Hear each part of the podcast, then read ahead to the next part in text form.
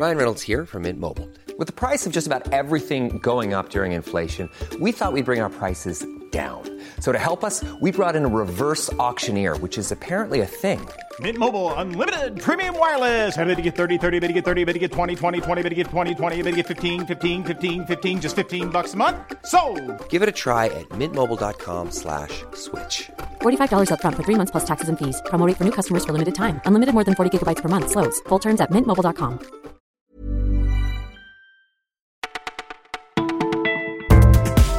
Bonjour à toutes et à tous, c'est Louise au micro du Parisien. Nous sommes le jeudi 29 novembre et voici les sujets qu'on a retenus pour vous. Préparez-vous à voir votre facture EDF augmenter dès l'année prochaine. Après la hausse des taxes sur les carburants, c'est l'électricité qui risque de vous coûter plus cher. Selon nos calculs, les tarifs pourraient augmenter de 2,3% en 2019 et 3,3% en 2020. Alors pourquoi ? Eh bien pour de multiples raisons. D'abord parce qu'EDF est obligé de revendre à ses concurrents une partie de sa production nucléaire et qu'aujourd'hui les fournisseurs alternatifs sont de plus en plus nombreux. Résultat, EDF ne peut plus acheter assez d'électricité nucléaire pour tout le monde au prix fixé par les pouvoirs publics. S'ajoute la hausse des taxes sur l'électricité ou encore celle du prix du marché.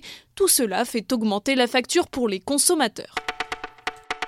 Nous vous en parlions déjà il y a quelques jours, c'est aujourd'hui que les députés examinent la proposition de loi anti-fessée, un texte interdisant les châtiments corporels et psychologiques encore tolérés au nom du droit de correction. Luna a subi tout ça et nous l'a raconté.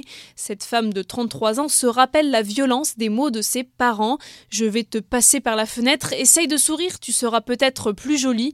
Et après les paroles, il y a eu les coups à partir de 9 ans. Aujourd'hui, maman de 2 enfants, Luna a réussi à casser la spirale pour ne pas reproduire ces violences éducatives.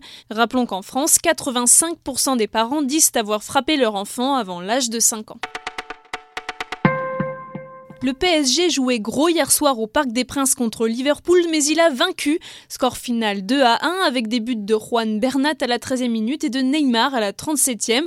De leur côté, les Reds ont marqué sur pénalty juste avant la mi-temps, mais ça n'a pas suffi. Les Parisiens ont laissé éclater leur joie sur la pelouse du Parc des Princes et pour cause, le PSG a évité le pire, l'élimination de la Ligue des Champions. Prochain match contre Belgrade le 11 décembre.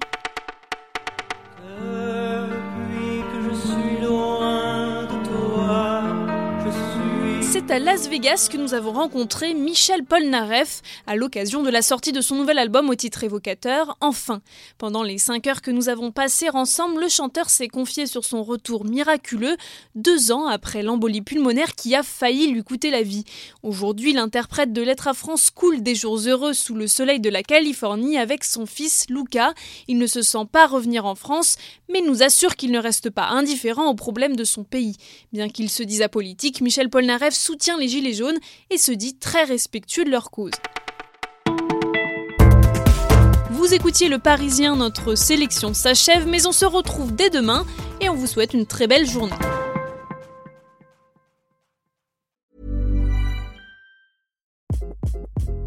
Hi, this is Craig Robinson from Ways to Win, and support for this podcast comes from Invesco QQQ, the official ETF of the NCAA. The future isn't scary, not realizing its potential, however, could be. Just like on the recruiting trail, I've seen potential come in many forms as a coach. Learn more at Invesco.com/QQQ. Let's rethink possibility. Invesco Distributors, Inc.